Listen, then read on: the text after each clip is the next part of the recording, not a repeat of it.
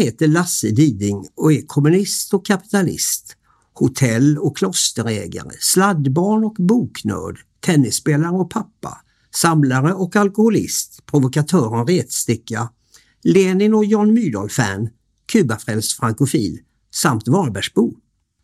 Om vägarna till allt detta har jag idag tänkt berätta och ni kommer då bli delaktiga i ett nu 15 år gammalt personligt projekt där jag själv försöker förstå hur jag formades till just den människa jag i denna stund är och varför min lilla stund på jorden blev som den blev och vad jag nu kan göra med den än mindre lilla stund som återstår. Välkomna!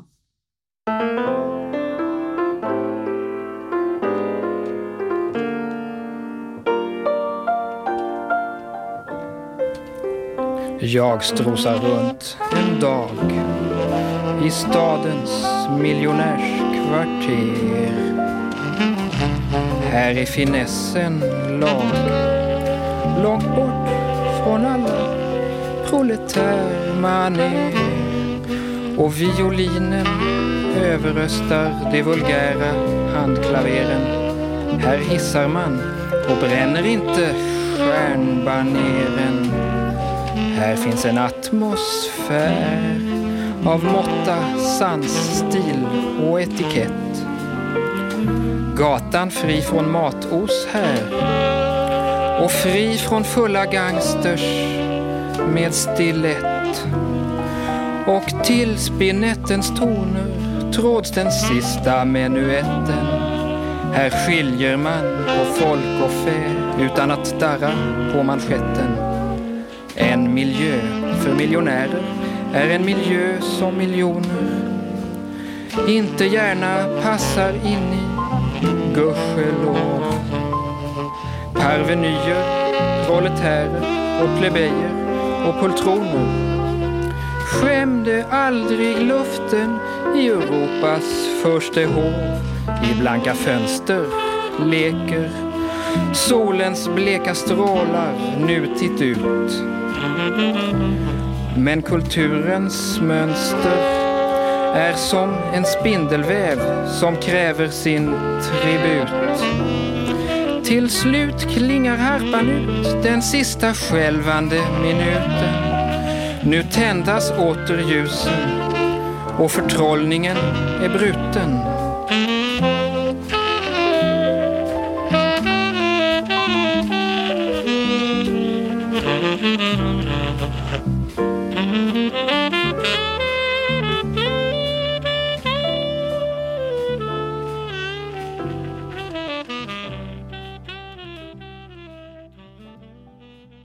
Nästan 70 år gammal är jag nu något slags pensionär som av en tillfällighet först som mycket ung kring 1968 slogs av jordens alla orättvisor och blev kommunist och jämlikhetsivrare.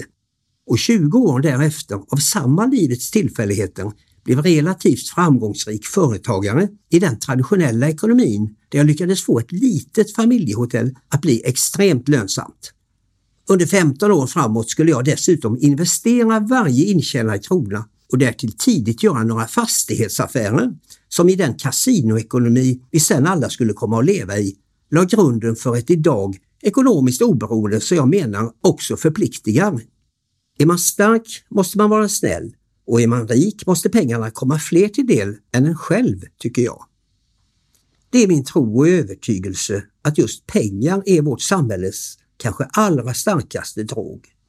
Den som har vill ha mer och tycks likt alkoholisten aldrig få nog. Detta gör att de flesta rika människor också är snåla och giriga. Detta gäller i allra högsta grad också just mig. Länge hade jag planer på att göra något också för andra med de pengar jag tjänade, men först skulle jag bara ha lite mer. Men sen! Det verkligt sorgliga är också att man inte bara blir snål mot andra, man blir också ofta ytterligt snål mot sig själv. Johan Ehrenberg intervjuade en gång ett gäng miljonärer och frågade dem då varför de inte omedelbart förverkligade sina livsdrömmar som de sa sig ha och fick då till svar att det skulle de göra när och om de hade 10 miljoner. Då minsann.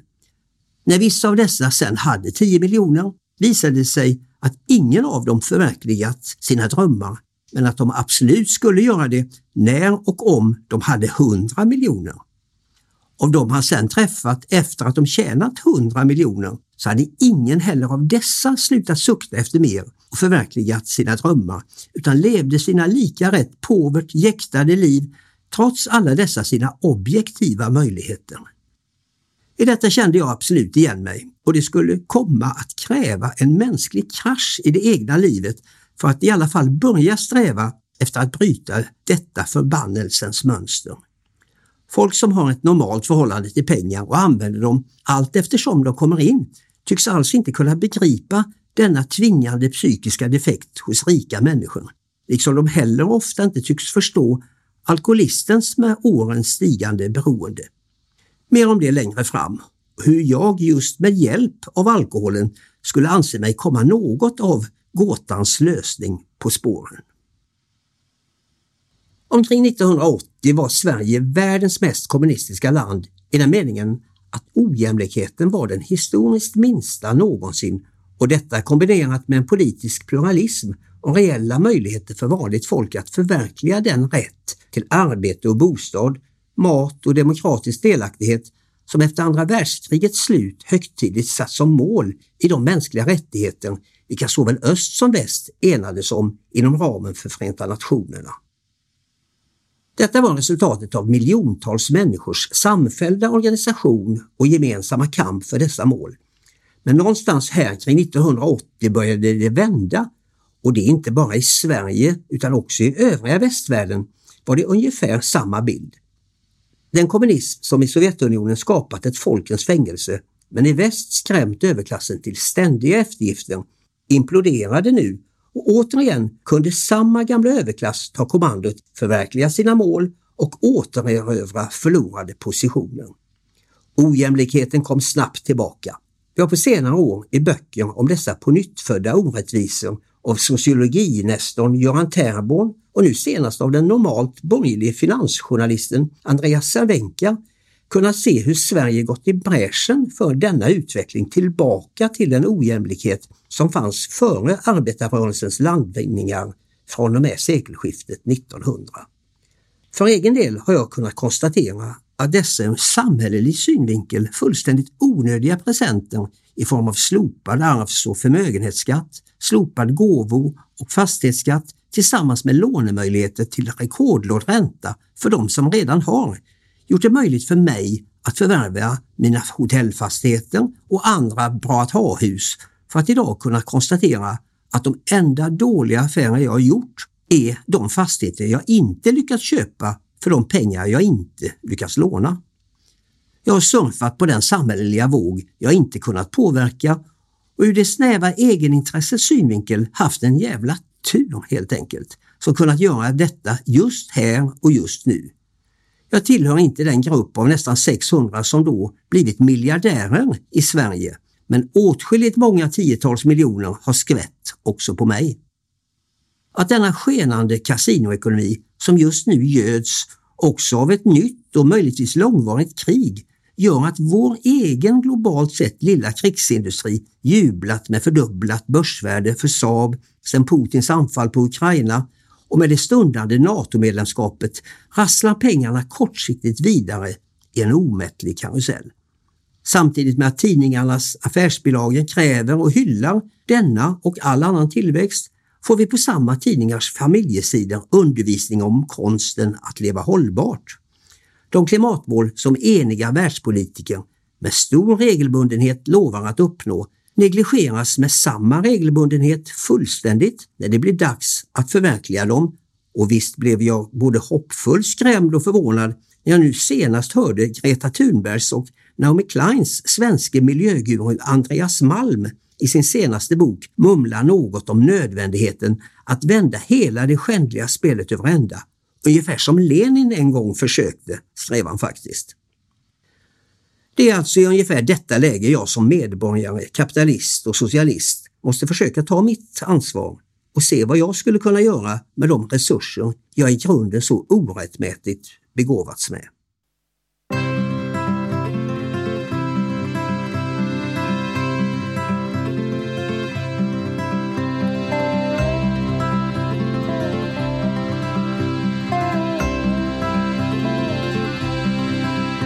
Det finns många slags kvinnor i världen. Det vet alla som sett sig omkring. Några gårdar i lyxen och flärden. Ibland dyra och kostbara ting. Det finns kvinnor i siden och sammet och de glittrar som himmelens päll. Men den endaste kvinna värd namnet är en ung rebell. Hon är ung rebell, hon är ung rebell. I vår klasskamp lyser hon segersäll. Hon ger kraft och mod i strid. När hon står invid vår sida. Vi behöver er, vi behöver fler när jorden får sin löneslavskartell. Hon är stark i frihetskampen. Hon är ung rebell. Hennes hand är väl sliten av jobbet. Men det handslag hon bjuder är fast. Under klänningen slår det ett hjärta. Och det slår för vår arbetarklass. Arbetsgivarna slutar med svamlet när hon rest sig och gett dem en smäll. För den endaste kvinna värd namnet är en ung rebell. Hon är ung rebell, hon är ung rebell. I vår klasskamp lyser hon segersäll. Hon ger kraft och mod i strid. När hon står invid vår sida vi behöver er, vi behöver fler när jorden får sin löneslavskartell. Hon är stark i frihetskampen, hon är ung rebell.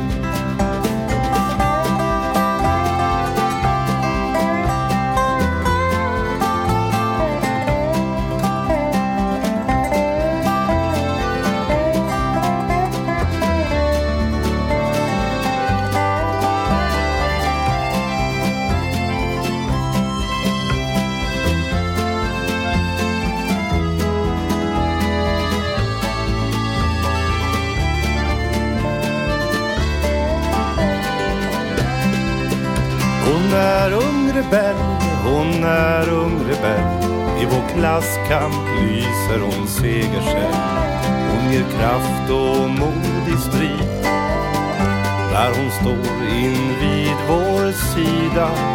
Vi behöver er, vi behöver fler när jorden får sin löneslavskartell. Hon är stark i frihetskampen hon är ung rebell.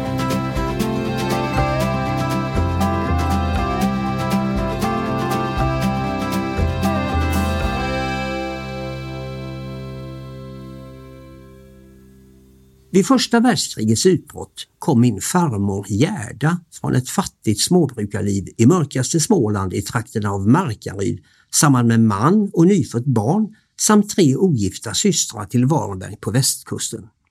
Mannen, min farfar, hade fått tjänst som handelsresande i järnvaror och farmor, som alltså just fått sin förstfödde som skulle bli min far, fick sen i snabb följd ytterligare tre barn.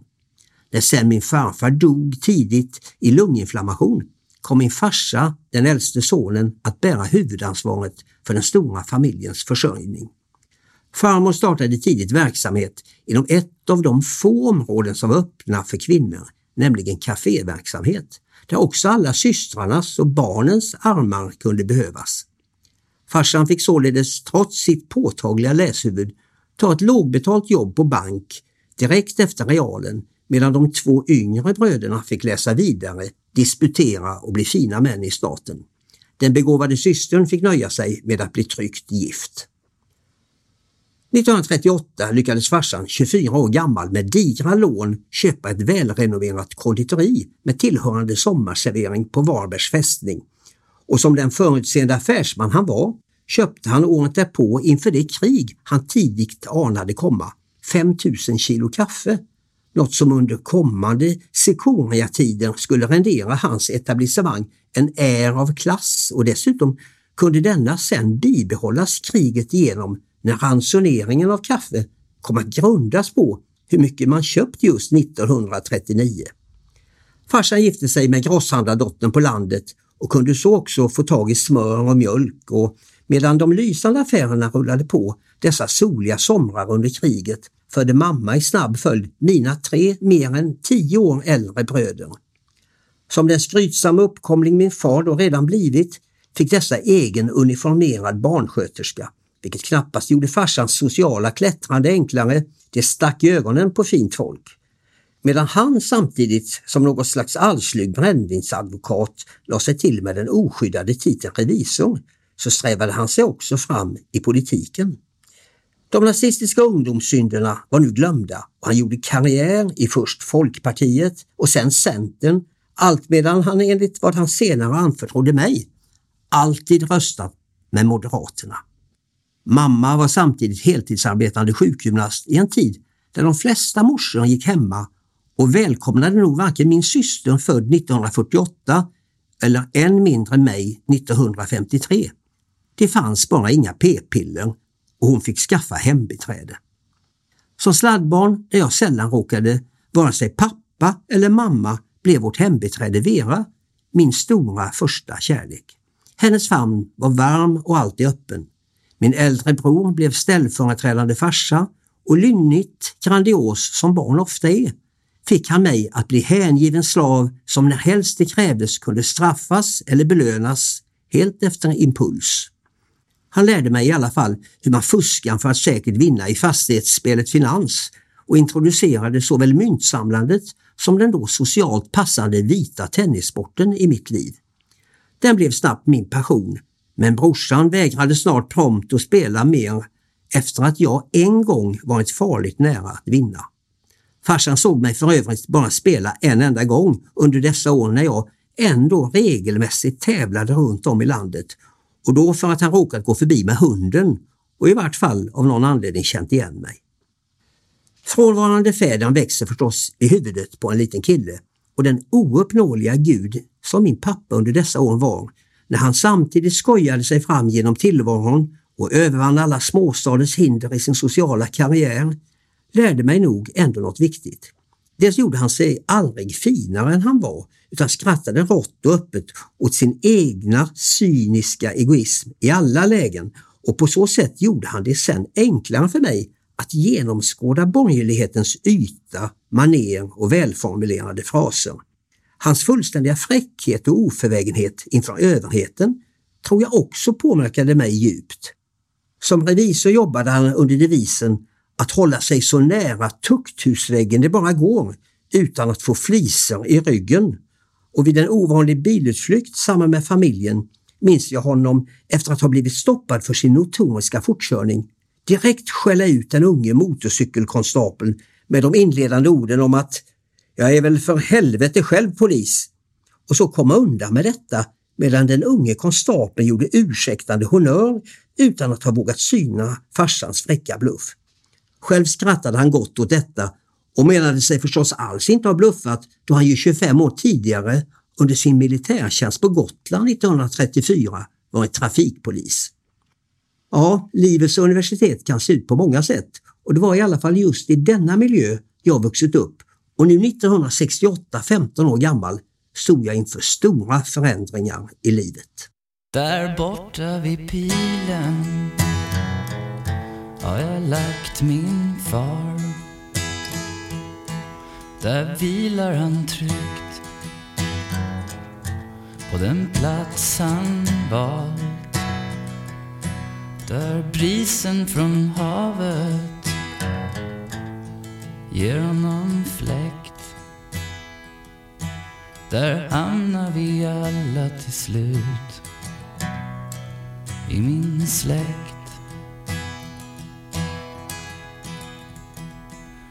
Uppe vid huset finns tårarna kvar som vi har samlat. Jag och min far Märkta av sorgen Av släktens suck Av såren vi ärvde. Jag och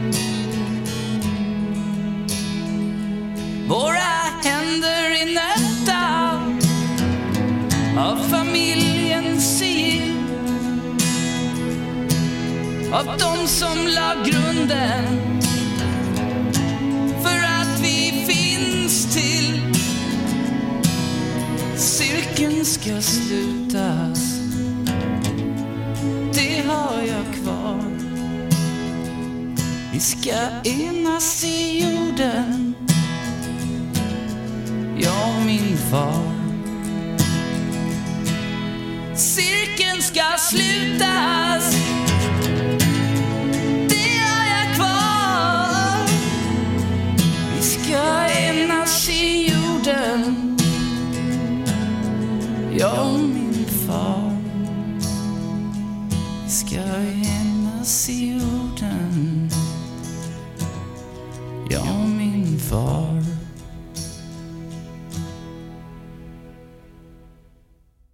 Märkesåret 1968 var jag alltså 15 år, levde för min tennis och var blygt livrädd för tjejer. Då förändrades plötsligt allt och böckerna och politiken invaderade snabbt och fullständigt mitt liv. Min rädsla för tjejer gjorde nog att intensiteten i mitt omedelbara politiska engagemang istället då blev så mycket starkare. Att jag med mitt förakt för den borgerliga miljö i vilken jag vuxit upp skulle bli vänster var givet. I det gamla församlingshemmet skulle just den vintern anordnas annorlunda jul och på något sätt måste jag ändå ha vågat ta kontakt och så var stenen i rullning. De skulle tillsammans göra något konkret för samhällets ensamma och utstötta. Om det så bara skulle komma en enda person så hade vi gjort skillnad, resonerade vi. Av intellektuella impulser var det två som omedelbart borrade djupt. Leo Hubermans lilla broschyr Socialismens ABC förklarade på ett konkret sätt det kapitalistiska överflödssamhällets absurditet med överproduktion av mat som hellre skulle slängas än konsumeras av svältande som då hellre fick dö än rubba kapitalets mekanismer. Överproduktionens lösning var istället, förklarade denne legendariska amerikanske marxist, återkommande systematisk kapitalförstöring i sin mest ultimata form, det vill säga krig. Jag vet att denna tunna broschyrens sidor fylldes av mina understrykningar, utropstecken och syrliga kommentarer, allt efter omläsningarnas snabbt stigande antal. Jag hade upptäckt världen och samtidigt fått en uppgift. Ungefär samtidigt fick jag tag på Finn Zetterholms skiva med Joe Hill-sången och dessa blev nu en direkt känslomässig blodtransfusion som lärde mig att skönt hata kapitalismen. Blev samtidigt förälskad i den Joe Hills unga rebellflicka som i klasskampen var segersäll och nu var jag på väg. Våren 1970 hade jag varit med och bildat Varbergs FNL-grupp och snabbt tagit ledningen och makten och blev omedelbart framgångsrik. Pluggade den unge David Horowitz från Jalta till Vietnam och lyssnade lika andäktigt på Blåtågets versifierade historieskrivning av densamma. Spred samtidigt på de förenade FNL-gruppernas kongress en för mig först långt senare begriplig pinsam tystnad efter att ha berättat om hur vi just i Varberg till skillnad från andra orter hade utmärkt ekonomi genom att samtidigt med vår lördagsförsäljning av Vietnambulletinen också anordna populära kaffelotterier. Förstod då alls inte hur och varför dessa mina kapitalistiska idéer i detta för mig nya sällskap betraktades vara moraliskt djupt undermåliga. Min politiska medvetenhet cementerades också för livet vid läsningen av Göran Palms naivt självklara budskap om jordens orättvisa fördelning mellan nord och syd i hans enkla En orättvis betraktelse. Och hur vi alla blivit offer för denna självklara tingens ordning kunde jag lära mig förstå vid läsningen av hans lika omvälvande Indoktrineringen i Sverige. Jag var alltså nu på väg och den vägen var jag då helt övertygad om kunde bara leda framåt mot inte bara seger för Vietnams folk mot USAs imperialism utan också mot lika självklart förverkligande av friheten, jämlikheten och broderskapet för alla oss andra. Min väg till politiken gick således på ett eller annat sätt alltid via böcker som från och med nu skulle bli mina allra närmaste vänner och till hjälp hade jag då också fått ytterligare två följeslagare och lärare för resten av livet. Karl Marx och Jan Myrdal. Den här periodens nyfödda förälskelse i böcker skulle sedan långsamt mogna och utvecklas till en livslång och djupnande kärlek. I mitt fall gällde det alls inte bara innehållet i dessa böcker utan snabbt blev dessa mina nya vänner också på något sätt förmänskligade och jag ville på alla sätt i min vardag ha dem nära mig.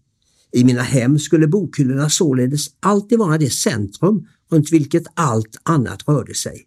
Dessa bokvänner blev snabbt allt fler och för att kunna hysa dem blev också hyllorna snabbt allt fler. Jag blev således med bibliotek. När jag av en eller annan anledning kände mig orolig så var alltid den bästa terapeutiska hjälpen att fysiskt bära runt och flytta böcker för att ständigt utveckla det personliga system i vilket dessa vänner skulle bo hos mig. Gick jag ut så gjorde jag det från och med nu aldrig ensam. Jag hade alltid såväl en av böcker välfylld, allt tyngre axelremsväska och därtill lät jag i mina manchesterkavajer sy speciella, mycket rymliga bokfickor så att jag alltid rent fysiskt kunde känna närheten. Jag var vid denna tid en för övrigt mycket ensam människa och ägnade nästan all vaken tid åt mina böcker.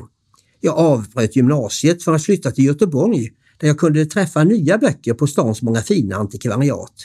Offentliga bibliotek var långt mindre attraktiva för mig då jag efter bekantskap med en ny bok omöjligtvis därefter kunde tänka mig att skiljas från den. Således blev snart omsorgen om dessa mina vänners hälsa ett primärt intresse. Jag lärde mig binda in böcker och blev snabbt specialist på olika pocketböckers otroligt varierande kvalitet vad gällde dess ryggar. Vid ett minnesvärt tillfälle några år senare, då jag läste historia vid universitetet, kom jag att hålla ett föredrag på institutionen om dels dessa pocketböckers livskvalitet med alla sina ryggproblem, dels om lukten på dessa och andra älskade böcker. Ansåg mig lätt kunna tids och förlagsbestämma en bok enbart med hjälp av dess lukt, vilken då var en blandning av papperssorten och olika typer av lim och damm. I Göteborg kom jag på så sätt att jobba en del på antikvariat och då självklart endast ta ut lön i form av böcker. Eftersom detta bokumgänge trängde undan andra former av möten, till exempel med människor, så blev detta också så småningom en begränsning då mitt enda sätt att ta in kunskap var just via böcker. När jag långt senare i livet och långt efter alla jag kände skulle lära mig att mejla så var för mig självklart vägen dit endast via datormanualens 450 sidor på papper. Skulle jag iväg någonstans släpade jag med mig ett groteskt överdimensionerat resebibliotek för alla eventualiteters skull. Jag riskerade ju alltid att ofrivilligt bli fast någonstans. Bäst tyckte jag om tjocka, tråkiga och komplicerade böcker som på något sätt gav mer poäng i detta mitt samlande av nya bokvänner. Med denna min växande kärlek till just böcker blev förstås den stora drömmen att själv skriva något, men att ha modet att ens försöka något sånt kändes självklart så hisnande att jag alltid istället valde att först läsa ännu en bok. Så där har livet sen förflutit och bara att nu skriva samman detta manuskript kräver av mig en nästintill oöverstiglig självövervinnelse och istället låter jag på olika sätt än idag mitt bibliotek växa tämligen ohämmat. I Varberg vet de flesta att jag på mina hotell tar emot böcker folk inte har plats för och genom åren har det blivit några miljoner volymer jag på detta sätt fått och det är fortfarande idag jag mest bland dessa utvecklar min vänskapskrets. Till vapenby i sorg och vrede går ett enat folk bakom gevären står. När vi askan ser från den brända byn så stiger vårt hat mot skyn. Vi slår tillbaka, vi går mot seger och USA fördrivs från Söders land med fasor, död och brand. Så svär soldat vid dessa ord döda hjältars namn att hämnas den förödda jord där fienden drog fram. Det stundar tider för oss med när vi ska få en evig fred. Vårt land har delats sedan många år. Dess höga berg och floder skilda går. Nu vill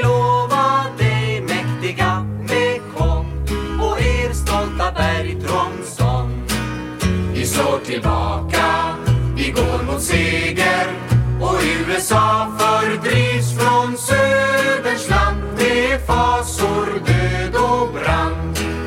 Så svär soldat vid dessa ord i våra döda hjältars namn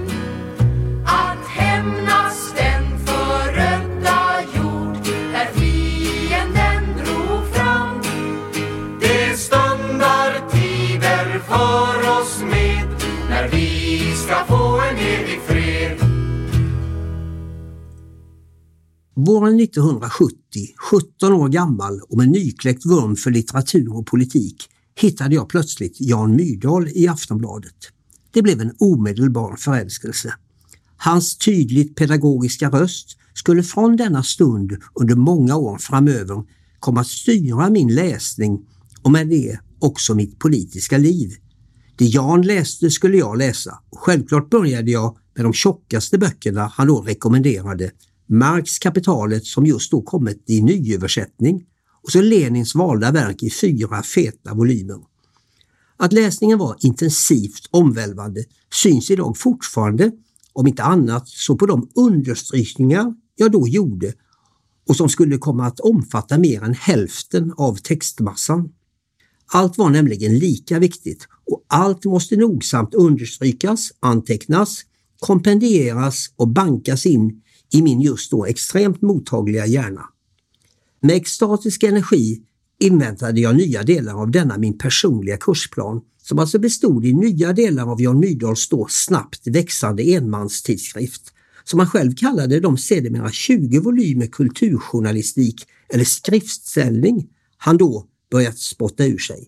Även dessa lästes, lästes om, kompenderades och formade på så sätt under mina allra mest formbara år en kompromisslös, mycket ung marxist-leninist som med Jan som personlig vägvisare snabbt skaffade sig överblick över kommunistiska och övriga folkligt revolutionära traditioner i vår världshistoria.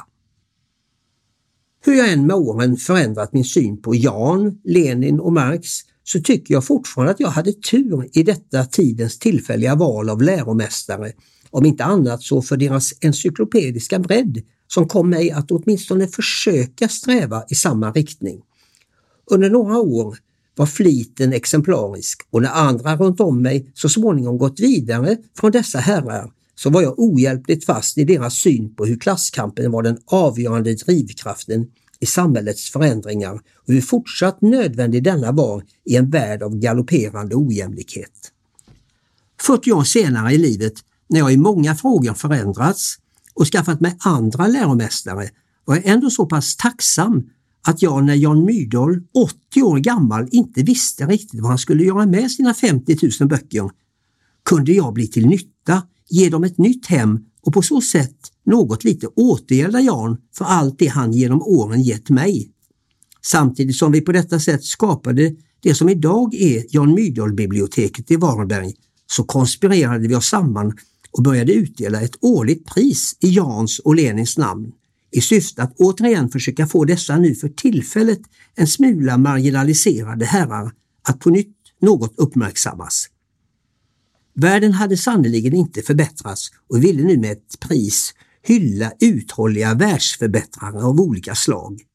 Idag 12 år senare är Jan död, men biblioteket och hans böcker finns kvar och kan besökas av blivande upprorsmakare och visst är det en fruktansvärd tyngd i den för vart år växande skaran av världsförbättrare som också blivit Leninpristagare. Mattias Gardell, Roy Andersson, Maj Wechselmann, Sven Lindqvist, Maj Sjövall, Jan Guillou, Mikael Wiehe, Mikael Nyberg, Stefan Jarl, Sven Wolter, Göran Terborn, Kajsa Ekis Ekman och Nina Björk. Detta resultat av ett hela tiden på något sätt fungerande samarbete kring priser och bibliotek mellan Jan och mig är värt att framhålla efter att vi i Bosse Sjöqvist och Bengt Lövgrens uppmärksammade och på många sätt ömsint fina långfilmsdokumentär I väntan på Jan Myrdals död mest bråkat med varann hela tiden. Vi hann faktiskt med annat också. 21 år gammal var jag alltså något slags socialt ufo som i mycket liten utsträckning umgicks med andra människor och därtill en person som misslyckats med nära nog allting jag dittills företagit mig i livet. Jag hade haft en tidig tävlingskarriär i tennis och största framgång var att jag vid ett tillfälle åtminstone stått på samma bana som den tre år yngre Björn Borg, men nära nog aldrig vunnit en enda match. Som litteraturälskande wannabe var drömmen sen att skriva själv, men skrivkrampen och respekten för detta höga kall gjorde att jag aldrig vågade skriva en enda rad. Jag flydde istället ständigt från alla livets plikter och misslyckade försök in i det hundraprocentigt asociala läsandets ensamma liv.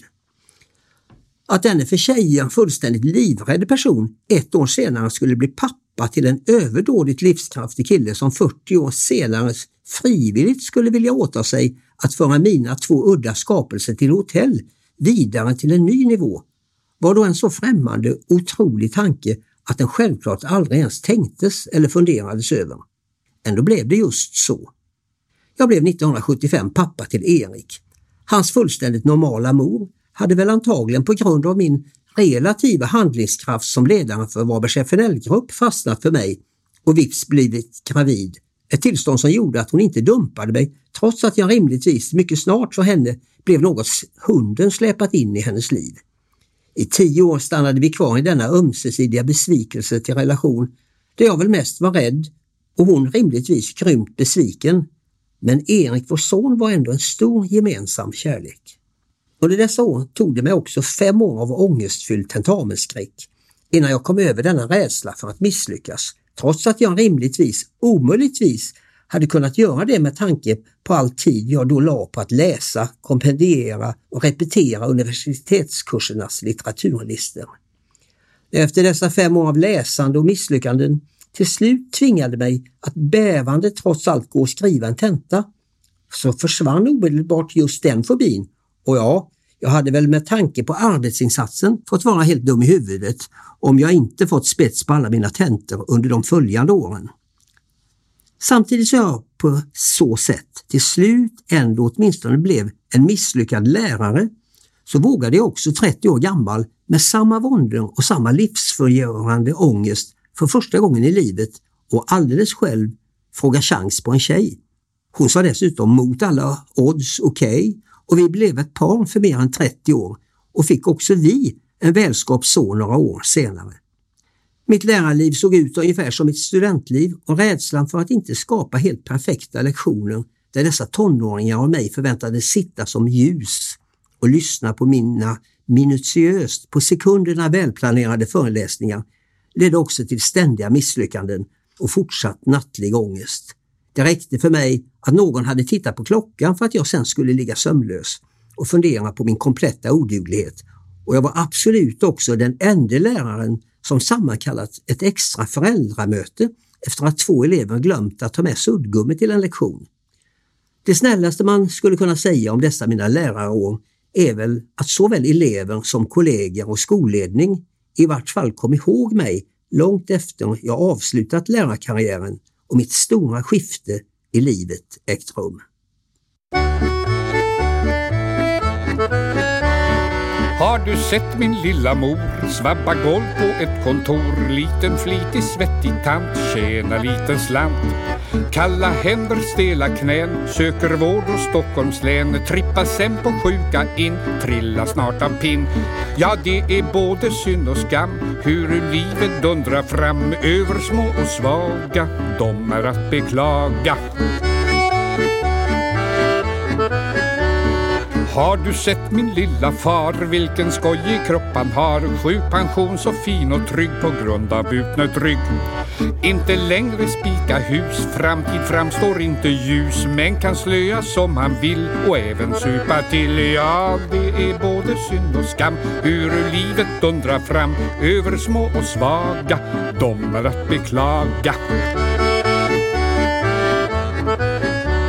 Syster min är denna tös, fyra barn och arbetslös Inte längre ung och vild, 40 bast och skild.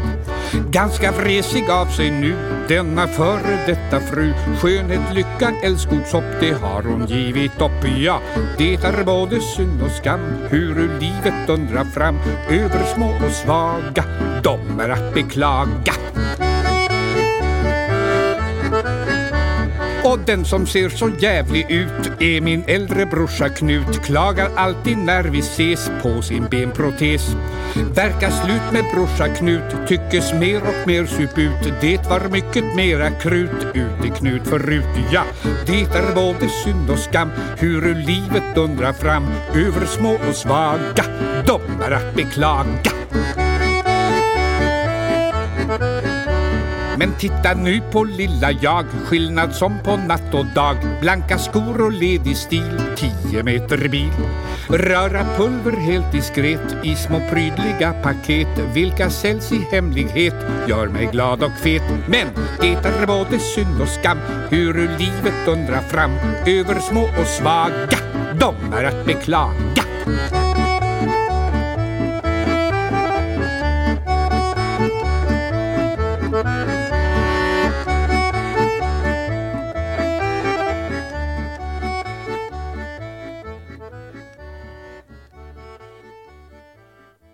33 år gammal tyckte jag mig ha misslyckats med nästan allt jag tagit mig för och så plötsligt bara vände det. Min äldste bror Jan hade i 20 år drivit ett litet nedslitet familjehotell och nu beslutat sälja och flytta utomlands och göra annat.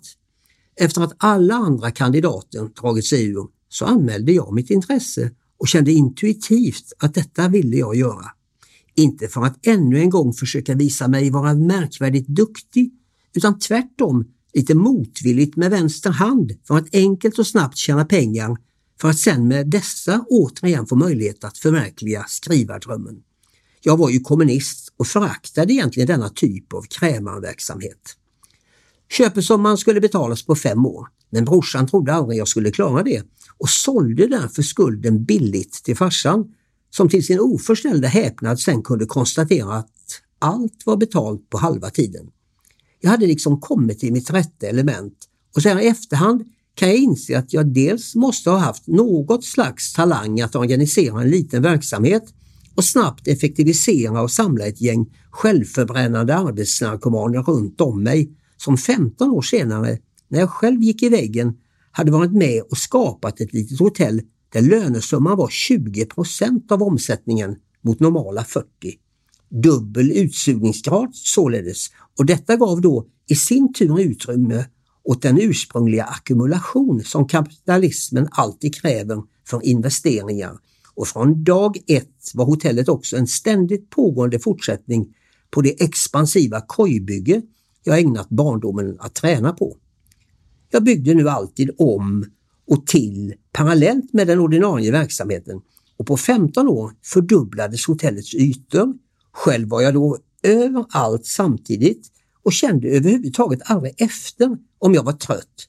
Tvärtom hatade jag nätterna då jag ändå till slut tvingades sluta arbeta och försöka sova några timmar. Vad gällde själva businessen så hade jag nog på ett omedvetet plan min orädde skojare till farsa som förebild. Jag vande mig snabbt vid ett extremt snabbt och obyråkratiskt arbetssätt där jag ytterst sällan prioriterade lagar och regler Under de ständiga om och tillbyggnaderna hörde det till de extrema undantagen om vi någon gång hade bygglov innan vi börjat bygga. Sånt gick alltid att fixa i efterhand. Otåligheten hade aldrig tid att vänta.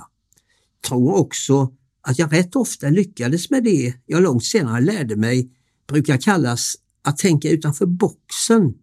Jag skapade till exempel under den tid då internet ännu inte fanns ett påhittat hotellbokningscentralen i Varberg dit folk ringde för att få tips om lämpligt boende och då detta företag egentligen bara var ännu en telefon på mitt lilla gästis så gällde det sen att förställa rösten när samma människor strax efteråt ringde till det rekommenderade hotellet, vilket rätt ofta då visade sig vara just Gästis. Jag brukade också avsluta mina arbetsdagar med en sväng runt stans andra hotell för att där notera bilnumren på bilarna utanför för att sen med hjälp av det offentliga bilregistret kunna skicka riktad reklam till just dessa Varbergsbesökare. Detta skapade då och då en smula frostig stämning gentemot mina konkurrenter som inte tycktes gilla just den konkurrens förverkligad som de annars brukade prisa kapitalismen för. Själv var jag ju kommunist och begränsat förtjust i konkurrens och önskade för egen del helst monopol.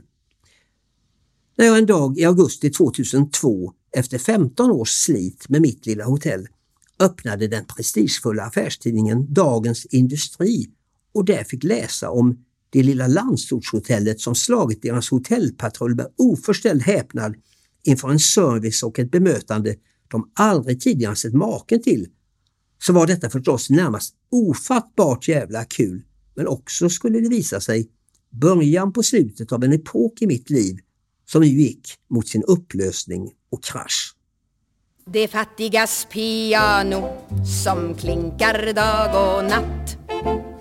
På barer från Milano till Stockholm säger att Kom nu och ta en drink till mitt förtjusta klink och glöm bort slit och skatter. Kom låt oss dansa runt och prata lite strunt någonstans bland folk och katter. Det fattigas piano Se där en liten sliten en.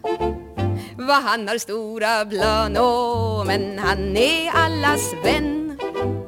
Han svänger runt sin käpp och tar en liten stepp Och sen så börjar alla skratta. Och någon föll i gråt Men vad han gråter åt kan ingen riktigt fatta. Det är fattigas piano som klinkar i Paris. Ge rytm åt hela stan och Tavarit spile please. Ej mer om sorg och nöd men mer om kärleksglöd. Du minns väl den där sången som diktats av Prévert om hur man kan bli kär för hundrasjätte gång gången? Sitt nära. Kom nära in till mig. Läs något för mig. The Hollow Men.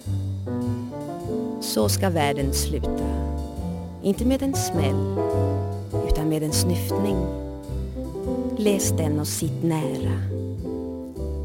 Minns du den tiden med kulsprutor och Stalinorglar? Stalinorglar det är numera helt enkelt det fattigas piano som värpte pling plong pling. En skur av blyguano som döda ingenting. Nu har de andra knepen orglar hjul och rep för nu så har de vete som sås i koncentrat och blir miljoners mat under ett kusligt läte Värre än själva Fano Mot det är åskans knall.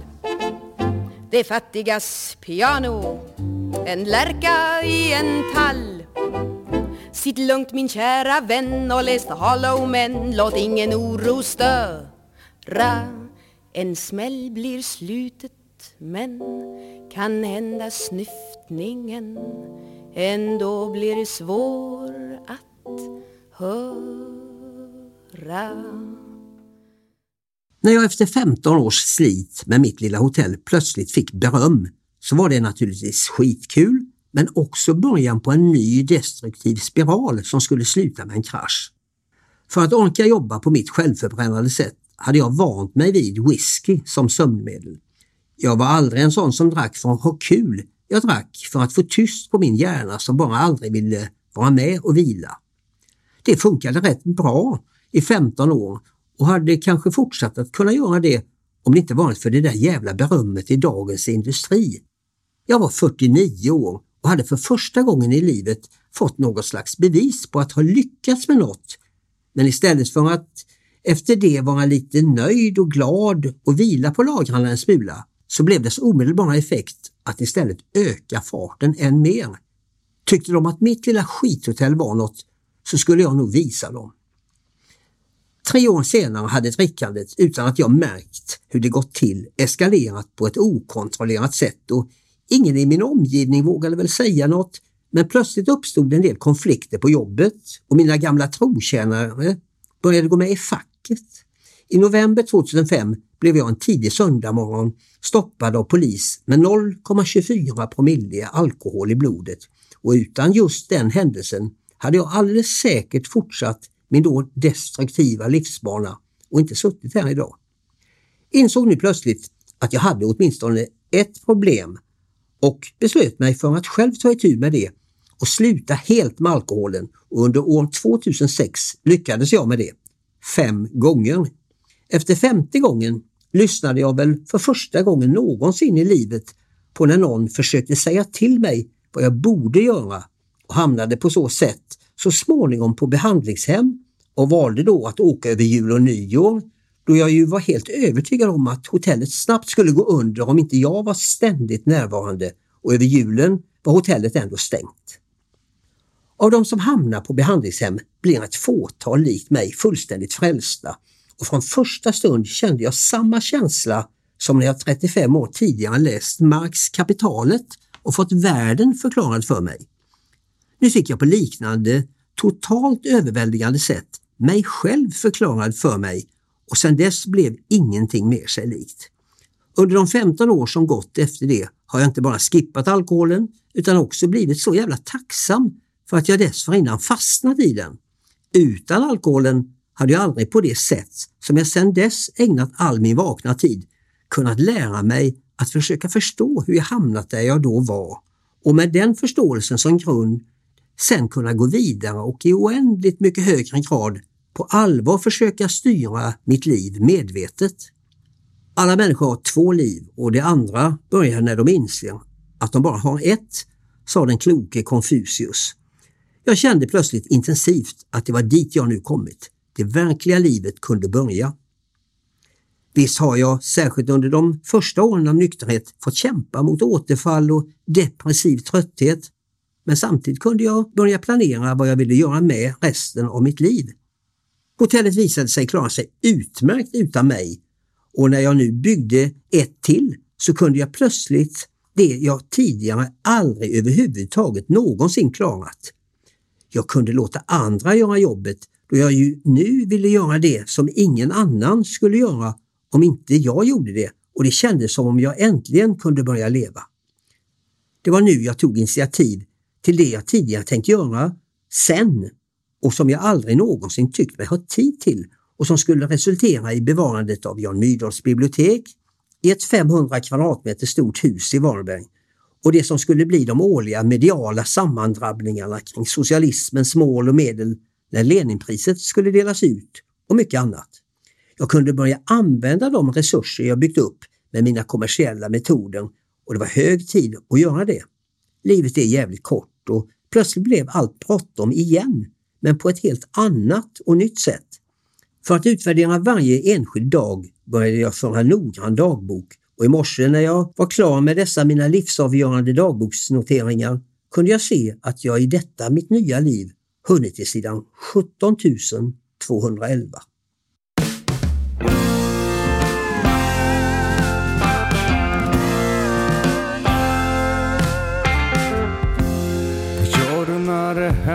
Händer? När allting blev för sent, när det du redan visste slår undan dina ben vad säger du till grabben som går och inte vet, som inte har fått höra men som ändå verkar se.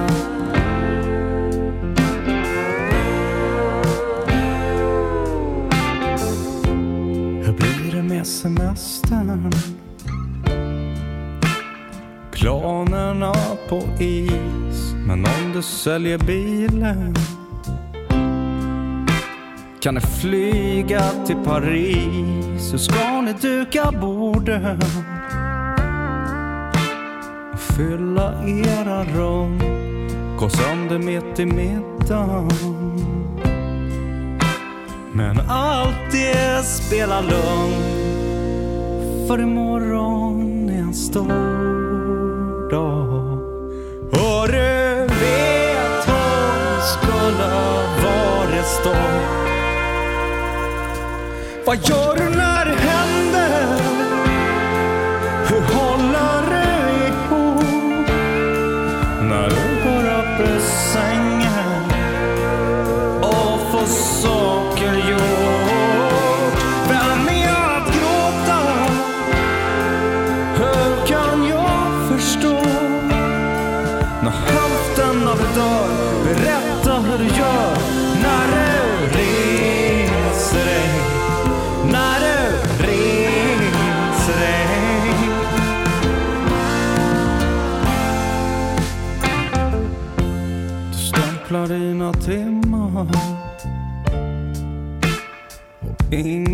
har du nämnt.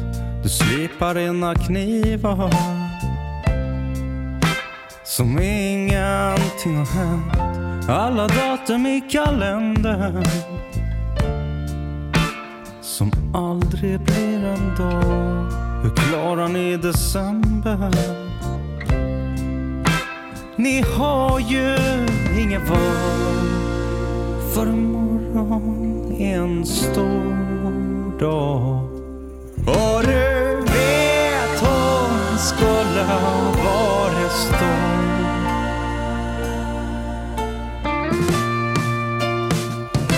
För gör när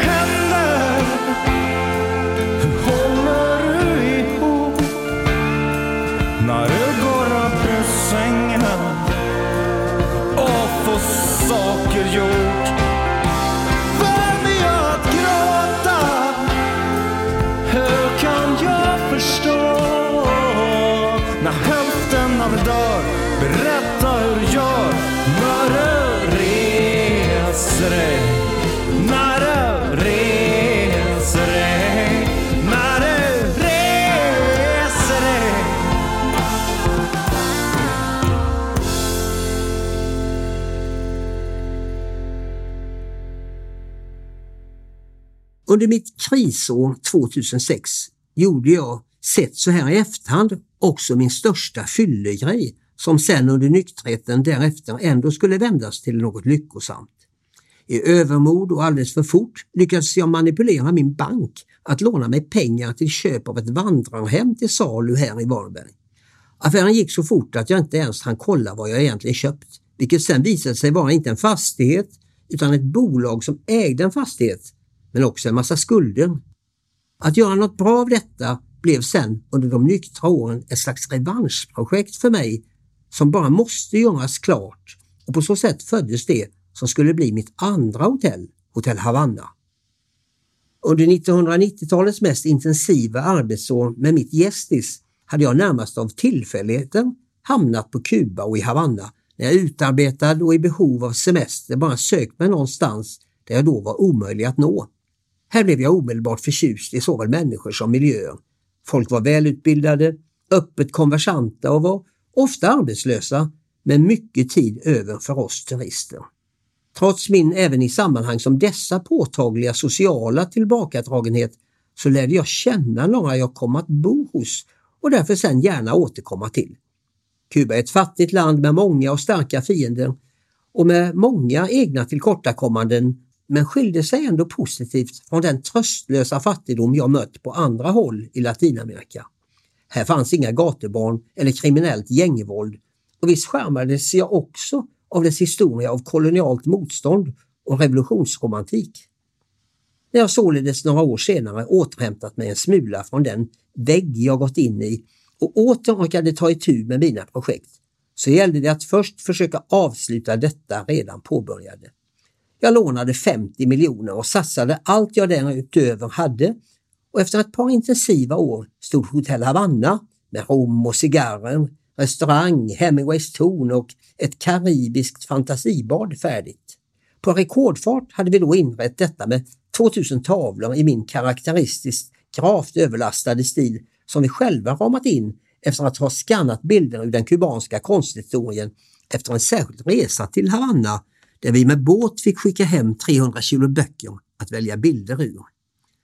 Det fantasifulla badet skapades av min son Erik och blev omedelbart prisbelönt för sin skönhet och originalitet. Hotellet, restaurangen och badet öppnades för snart tio år sedan nu och har efter det varit en för mig närmast obegriplig framgångssaga. På invigningen lyckades vi inte bara få hit den kubanska ambassadören i Sverige utan också lokala högdjur och alldeles särskilt kul tyckte jag att det var när jag framåt nattkröken lyckades filma regionens ordförande, en moderat gammal före detta polischef som nu fick sitta med och gungande bredvid ambassadörens chaufför som plockat fram gitarren tvingades sjunga om Kommandante Che Guevara. En film jag sen omedelbart hotade med att lägga ut på Facebook. Hay carretero alegre paso.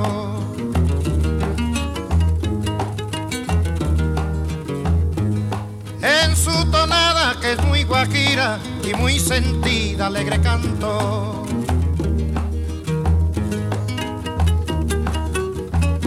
Hay por el camino del sitio mío un carretero alegre paso.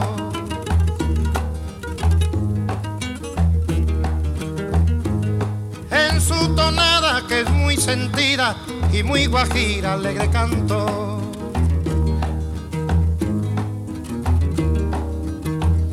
Me voy al transbordador a descargar la carreta.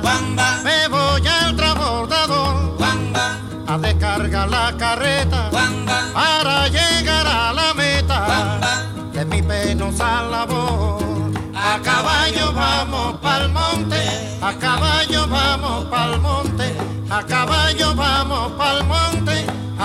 año vamos pa'l monte.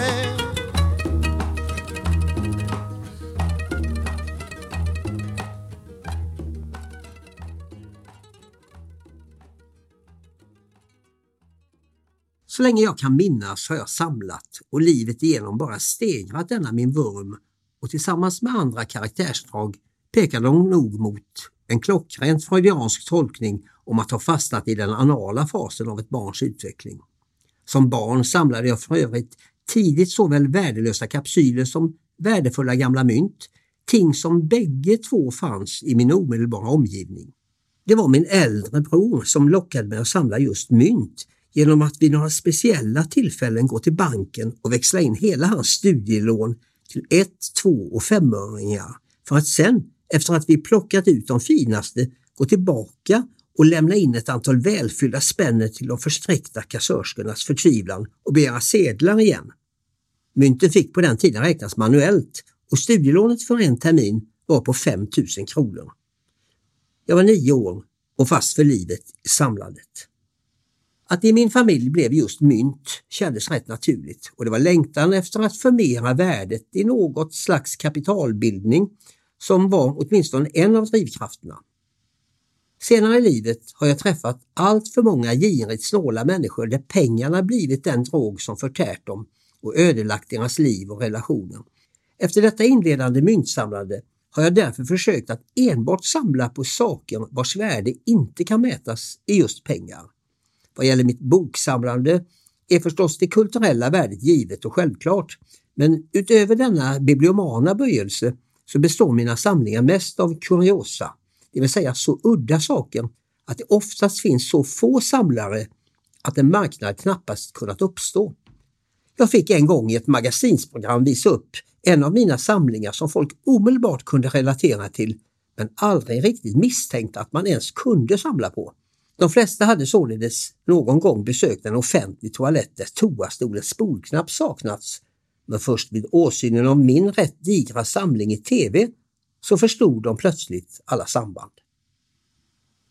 Psykologer och folk inom socialtjänsten får ibland något plågsamt i blicken när jag berättat om mitt rätt osystematiska och ofta rätt gränslösa samlande. De har besökt allt för många gubbar i svårforcerade lägenheter där man får ta sig sidledes in på smala stigar mellan allt som samlaren genom åren vägrat göra sig av med. Och efter att frun flyttat har klagomålen från grannar och fastighetsägare till slut nått socialtjänsten. Samlaren märker nämligen oftast inte själv när samlandet gått över i ett tydligt missbruk. I mitt fall har detta på ett rätt elegant sätt ändå kunnat döljas genom att jag dels haft möjlighet att skaffa mig allt större förråd, dels att dessa i nuläget 1500 kvadratmeter stora förråd av möbler, uppstoppade djur, utslitna skor, skolplanscher, plåtburkar, afrikanska masker, Leninregalier, cigarrgördlar, resväskor, spelmaskiner och ytterligare ett 30-tal mer eller mindre kuriösa samlingar används som absolut nödvändiga inredningsrekvisita till mina hotell. Detta är för övrigt också sant. Mina hotell hade sannerligen inte sett ut som de gör om jag inte precis när som helst kunnat hämta just det eller det udda föremålet som i stunden krävts för att den personliga äktheten inte ska förvanskas eller betvivlas. Mina hotell är nämligen inga resultat av konsulters påverkan utan relativt trogna avbildningar av hur det ser ut inne i mitt huvud. På gott och ont enligt en del. Jag är född och uppvuxen alldeles vid torget i småstaden Varberg och har därefter bott här hela mitt liv. Staden vid havet med sin imponerande fästning, sina stränder och sitt klassiska kallbadhus, sin torghandel, turisternas sommarvarnberg och allt detta bara några stenkast bort från Göteborgs storstadspuls. Idag är stan tre gånger så stor som när jag föddes för 70 år sedan och växer så det knakar. Tågen ska inom några år börja gå i den tunnel som just nu sprängs fram under oss och på det forna stationsutrymmet ska tusentals bostäder byggas. Jag förstår alltså varför folk vill flytta hit där vi hittills kunnat samla småstadens alla fördelar och således växer kanske snabbast i landet. Ändå är det mest med sorg i hjärtat jag ser denna snabba förvandling eftersom de krasst kommersiella krafterna styr så hårt och brutalt. I mitt barndoms Varberg jobbade mina skolkamraters farsor på cykelfabriken Monark och bodde alla rätt nära mig i en då i alla sammanhang socialt blandad stad. Socialdemokraterna styrde och de sociala klyftorna minskade för vart år. Idag är det förtätning och profit som gör att kommunpolitikerna från sossar till moderater i samförstånd kör över det som de betraktar som mossigt antikvariska särintressen och vackra gamla hus samman med hela värdefulla kulturmiljöer försvinner idag fortare än någonsin. I det nybyggda Varberg kostar boendet nästan som i Göteborg och hit flyttar nu 40 och 50-talister som den borgerliga bostadspolitiken under 40 år gjort till supervinnare med alla de valmöjligheter detta ger. De som servar denna medelklass på sjukhus, i hemtjänst och annan service och än mer deras barn har idag små möjligheter att kunna få bostad i mina barndomskvarter. När jag på samma sätt som andra fastighetsägare getts möjlighet att låna pengar så har min plan likt något slags grillaverksamhet varit att försöka rädda några verkliga signaturfastigheter inne i centrala Varberg. Dessa ska bli kulturreservat för kreativt skapande och mer om det senare.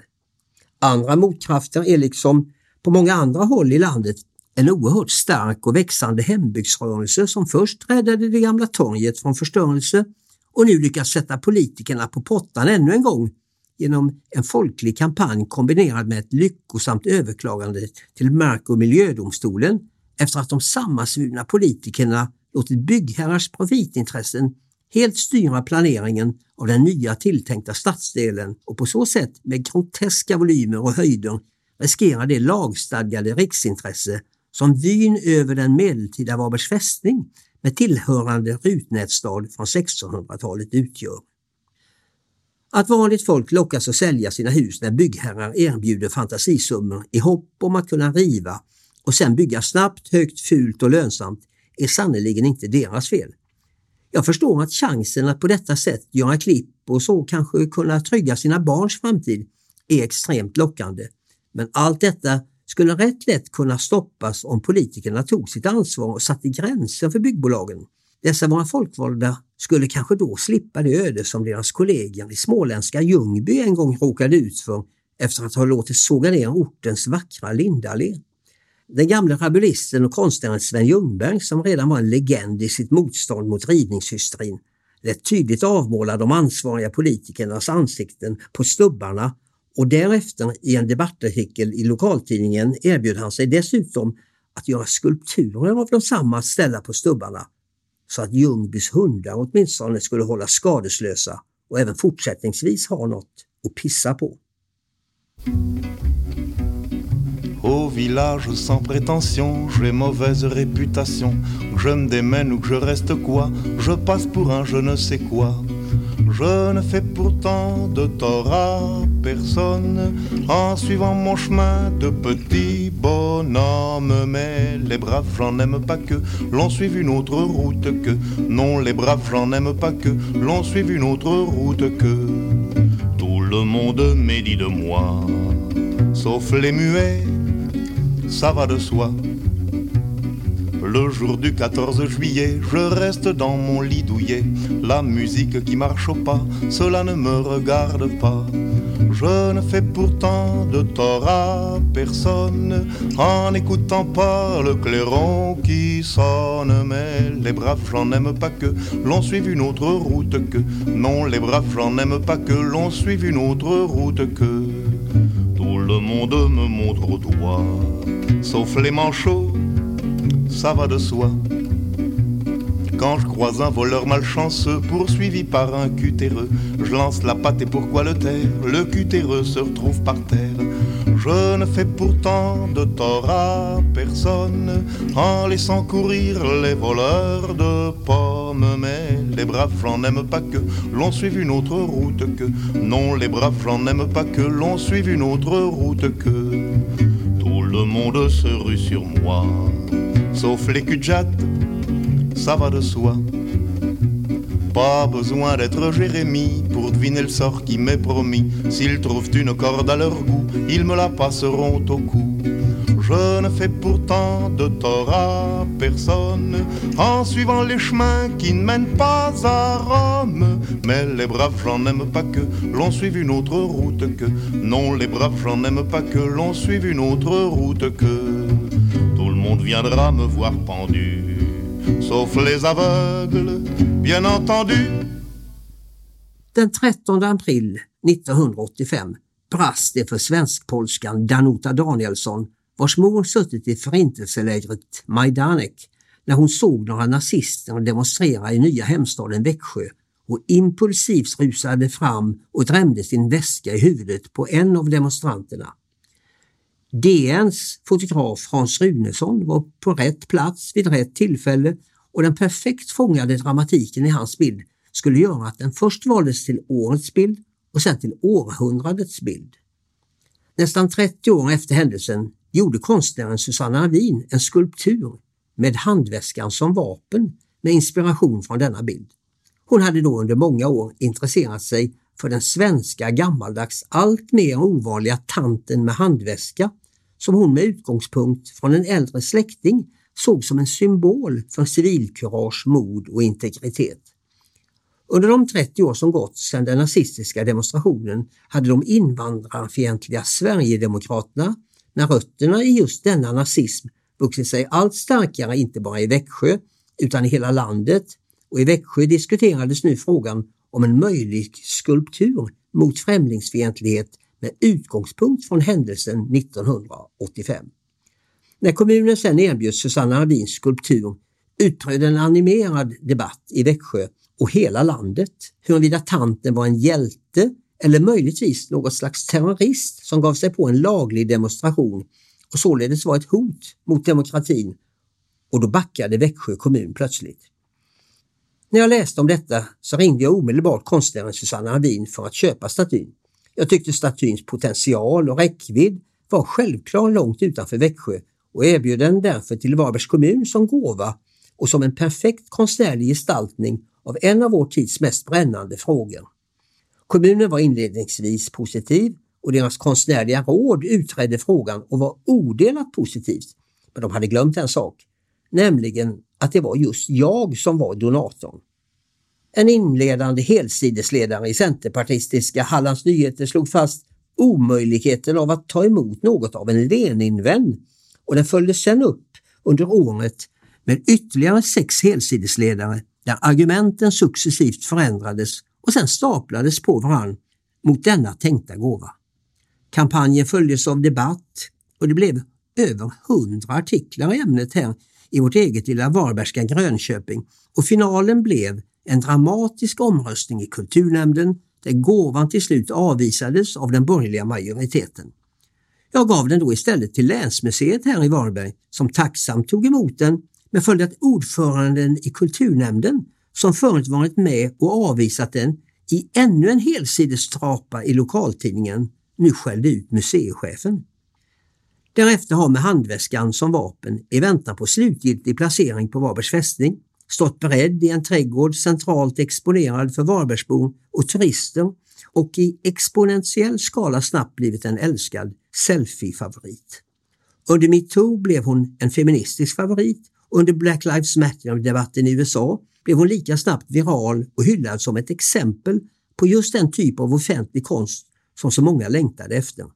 Själv blev jag glad över att ha hittat ett perfekt tillfälle att göra lite skillnad med hjälp av mina pengar och detta det gav i sin tur vittring av något jag ville ha mer av.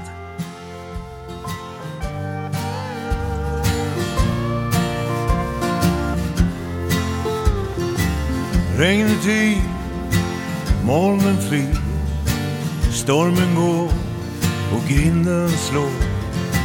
Sluta tänk på sommaren, du får hålla dig här. Oh, fyll mitt glas, imorgon är det dags, då kommer min brud. Oh, ska vi ge oss av, rakt in i lyckans land.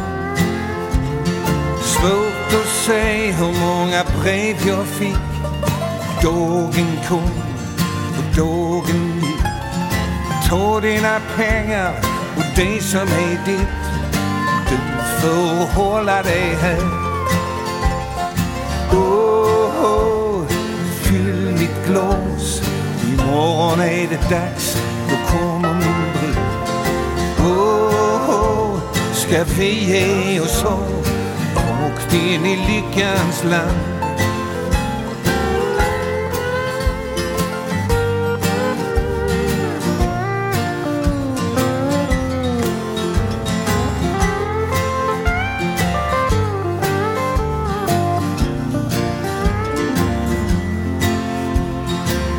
Flöjta sig ett bra gevär. Prima vara, inget skräp Surra dig fast vid ett stadigt träd Du får hålla dig här. Oh, oh, Fyll mitt glas. Imorgon är det dags. Då kommer min brud. Oh, Ska vi ge oss av? Rakt in i lyckans land Djingis khan var utan spår hade inga löften kvar. Berget är brant och stigen är smal men vi ska klara av den. Oh, oh, fyll ditt glas, imorgon är det dags, då kommer min brud. Ska vi ge oss av, rakt in i lyckans land. Oh, oh, fyll mitt glas, imorgon är det dags, då kommer min bön. Oh, oh, ska vi ge oss av, rakt in i lyckans land.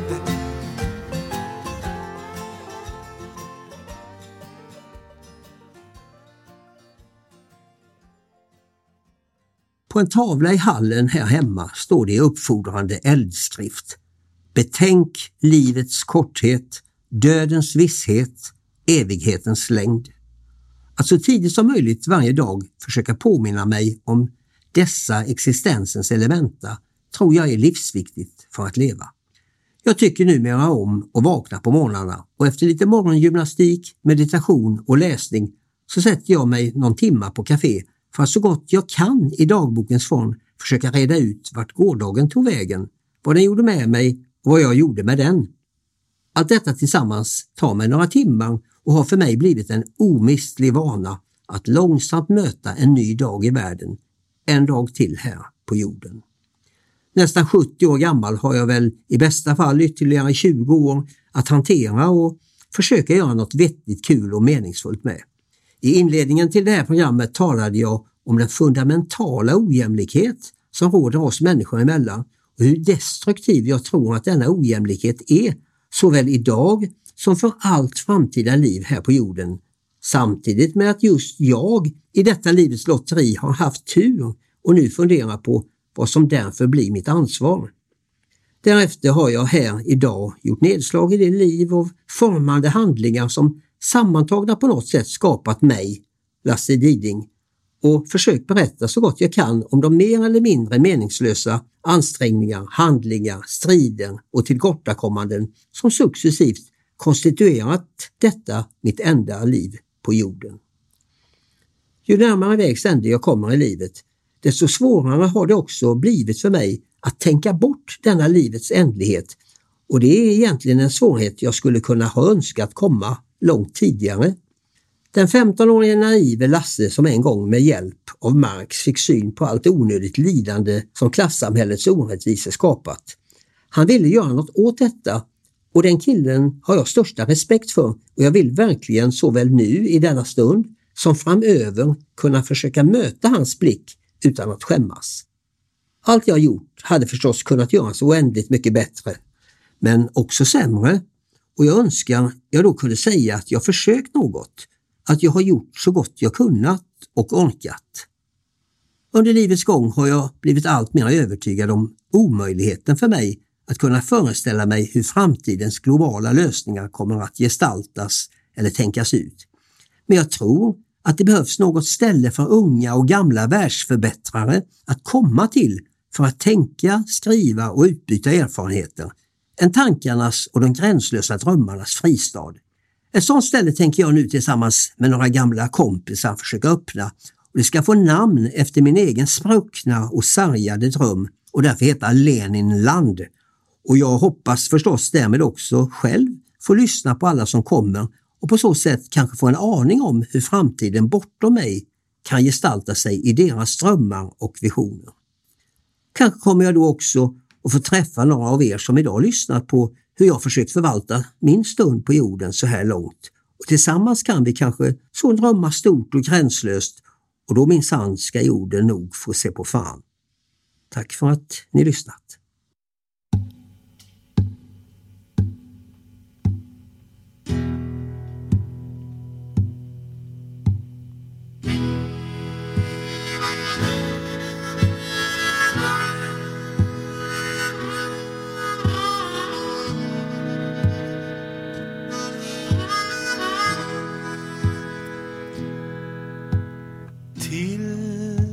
Stad jag är på vandring.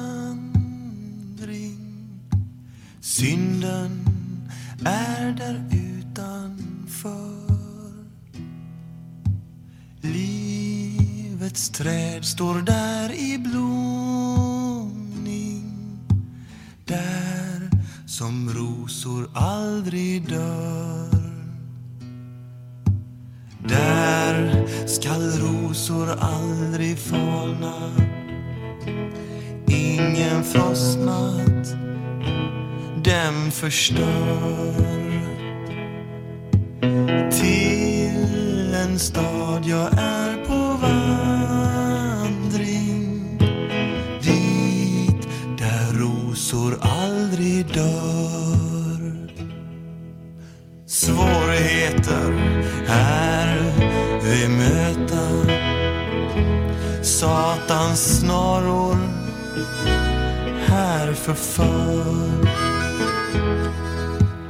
Inga frestelser i staden. Där som rosor aldrig dör. Där skall rosor aldrig falna. Ingen frostnad den förstör.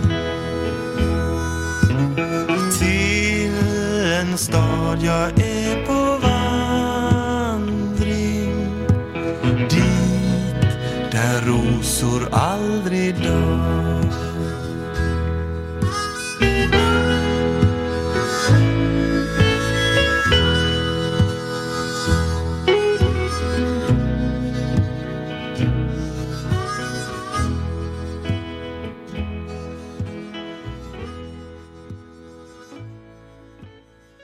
Du har hört Lasse Diding presentera sin mittårsrapport för Teatertribunalen.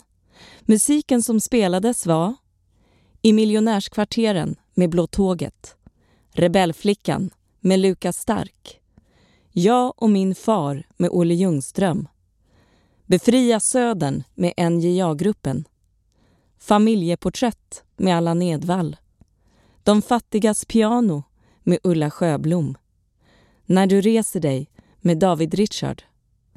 El Carretero med Guillermo Portabales. La mauvaise réputation med Georges Brasson. Du får hålla dig här med Mikael Wiehe och Totta Näslund. Till en stad jag är på vandring med Karl Einar Häckner. Fler mittårsrapporter hittar du på tribunalen.com och där poddar finns.